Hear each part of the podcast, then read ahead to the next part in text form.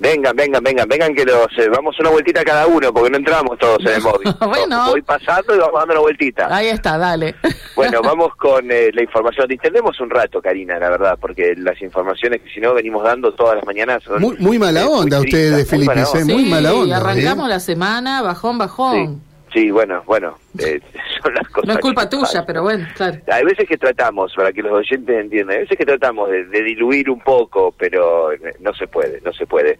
Vamos a ir con, y vamos a seguir en esta tónica, lamentablemente, porque vamos a escuchar, eh, les propongo en este móvil, en primera instancia, la palabra de Juan Pablo Poletti, quien es el director del hospital eh, José María Cuyen, contándonos hace unos minutos nada más cuál es el estado de salud de este joven de 21 años que recibió un disparo en la cabeza, bueno, en barrio Coronel Dorrego el domingo, este hombre de Buenos Aires que llegó acompañado por algunos familiares para hacer una compra, una transacción de dinero por una moto Honda Tornado 250. Bueno, lamentablemente eh, lo asaltaron, lo robaron y le dispararon. Escuchamos anteriormente al padre de este joven, realmente desconsolado por el estado de salud que era grave y crítico. Bueno, falta la parte médica y por eso es que le propongo escuchar la palabra de Juan Pablo Poletti para conocer un poco el estado de salud de este joven. Ayer ingresa un paciente joven de sexo masculino con una herida de arma de fuego en cráneo, eh, realmente en un estado delicado, en coma, eh, con edema cerebral importante y que se encuentra eh, en terapia intensiva, en asistencia respiratoria mecánica, en estado de coma, en una situación muy delicada, luchando por su vida a punto a raíz de las lesiones cerebrales que produjo esta herida. ¿Quién lo trajo, doctora, hasta aquí?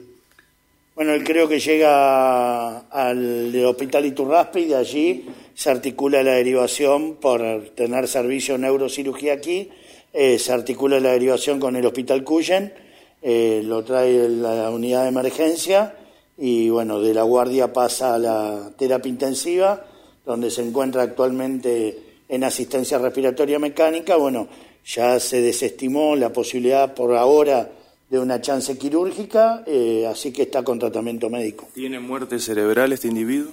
Todavía no está confirmada desde el punto de vista eh, técnico y de la aparatología. Eh, bueno, eh, por supuesto que la familia está al tanto de la gravedad del caso y de la posibilidad de que esto evolucione hacia una muerte cerebral que todavía no está confirmada. Familia de la provincia de Buenos Aires, ¿no? Aparentemente sí, también pusimos a cargo el equipo de servicio social para poder articular eh, la posibilidad de, de- de algún, si esto se prolonga en el tiempo, eh, ver de buscar algún alojamiento o algo para esta gente que estaba ah, en la vereda del hospital. Doctor, ¿son irreversibles estas heridas? Eh, bueno, eso se va a determinar con el tiempo. En esto eh, muchas veces las primeras, estamos recién en 24 horas, hay que esperar ese edema cerebral para ver con tratamiento médico cómo evoluciona y si evoluciona hacia, como dijimos recién, la muerte cerebral o si tiene algún tipo de reversibilidad y poder empezar a tener algún estímulo, pero bueno, el paciente está muy crítico. Doctor, ¿la bala ingresa por la zona de atrás de la cabeza? Eh, desconozco cuál es la orientación eh, en ese sentido, pero bueno, eh, está todo en manos de la justicia, si así lo determina eh, lo- lo- lo- la parte médica, está escrita en la historia clínica y, y posiblemente bueno la fiscalía no- no- nos remita como hace siempre el oficio para poder hacer una copia y poder enviarle esta documental de lo que lo recibieron y lo que manifiesta, más allá de que después el médico de policía, quien más sabe acerca de la trayectoria, en base a las lesiones, la, eh, qué, qué trayecto hizo la bala y todo eso. Poletti, ¿algunos otros datos o detalles de cómo trabajó la guardia durante el fin de semana? Eh, bueno, no, todavía no tengo el parte del día del fin de semana que me llega ahora, eh, pero bueno, sabemos de que sí, tuvimos con, con internados, con, por suerte teníamos cama, pero bueno, salvo el domingo, que generalmente la lluvia baja un poco lo que es las consultas, están siendo días muy ajetreados en la guardia en cuanto a las consultas, sobre todo, eh, y bueno, también seguimos con el área de respiratorio, que está teniendo también una consulta eh, manifiesta, y bueno, eh, la guardia y el hospital está dispuesto para esto.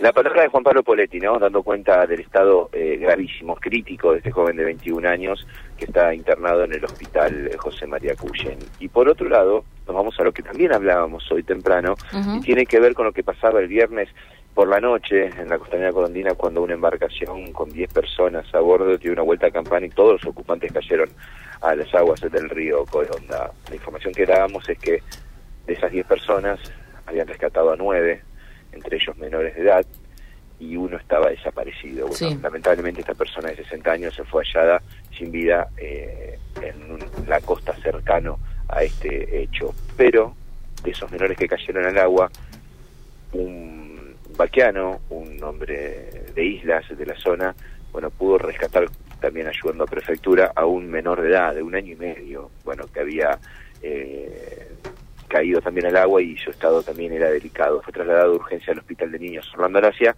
y respecto a su parte de salud, le propongo ahora escuchar la palabra del doctor Osvaldo González Carrillo. Dale.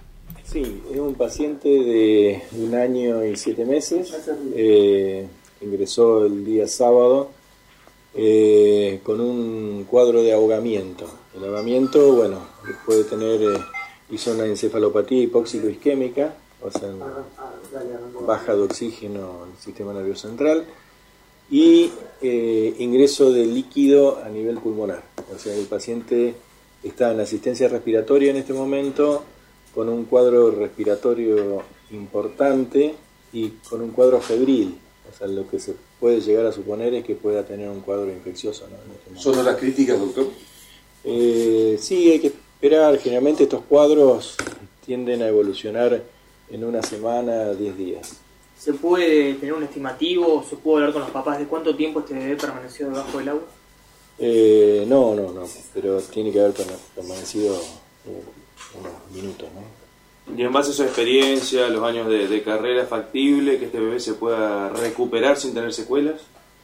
Eh, de la parte respiratoria sí, y de la parte del sistema nervioso lo que hay que esperar es, eh, porque son pacientes que están en asistencia respiratoria, están sedados, están anestesiados y es muy difícil de evaluar este, eh, la respuesta neurológica, ¿no? Pero bueno, habría que esperar a ver este cuando mejore su cuadro, disminuir la medicación y ver cómo... ¿Es cómo la falta de oxígeno lo que genera las secuelas o las consecuencias?